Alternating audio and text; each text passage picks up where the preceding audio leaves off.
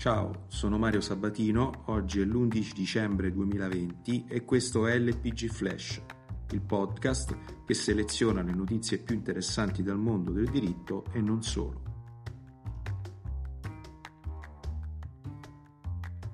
Il premier britannico Boris Johnson ha dichiarato ieri in una conferenza stampa che esiste una forte possibilità che il Regno Unito esca dall'Unione Europea senza un accordo. Johnson ha chiesto ai suoi ministri, riporta il Guardian, di prepararsi ad un'uscita traumatica che si prevede possa costare al Regno Unito almeno due punti di PIL. Le file di tir alla frontiera con la Francia sono sempre più lunghe. Evidentemente i britannici stanno facendo le scorte di merci per affrontare un inizio del 2021 che si preannuncia molto complicato. Intanto Charles Michael, al termine della prima giornata del Consiglio europeo, annunciava il raggiungimento dell'accordo sul bilancio pluriennale dell'Unione Europea e sul pacchetto di misure per rilanciare l'economia messa in ginocchio dal Covid-19. L'accordo è stato raggiunto dopo la rimozione del veto posto da Polonia ed Ungheria.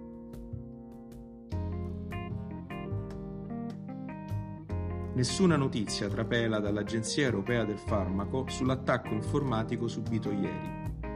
Secondo alcune fonti di stampa, i pirati avrebbero rubato la documentazione relativa al vaccino della Pfizer BioNTech.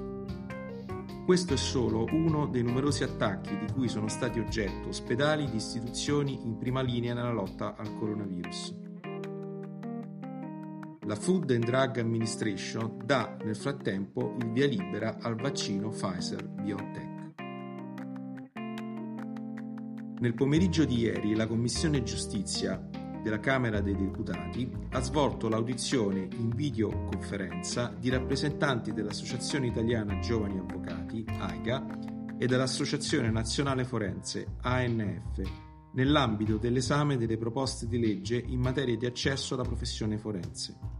Al link in descrizione è possibile guardare il video dell'audizione. LPG Fresh per oggi finisce qui. Mandatemi un messaggio vocale al link in descrizione. Buona giornata.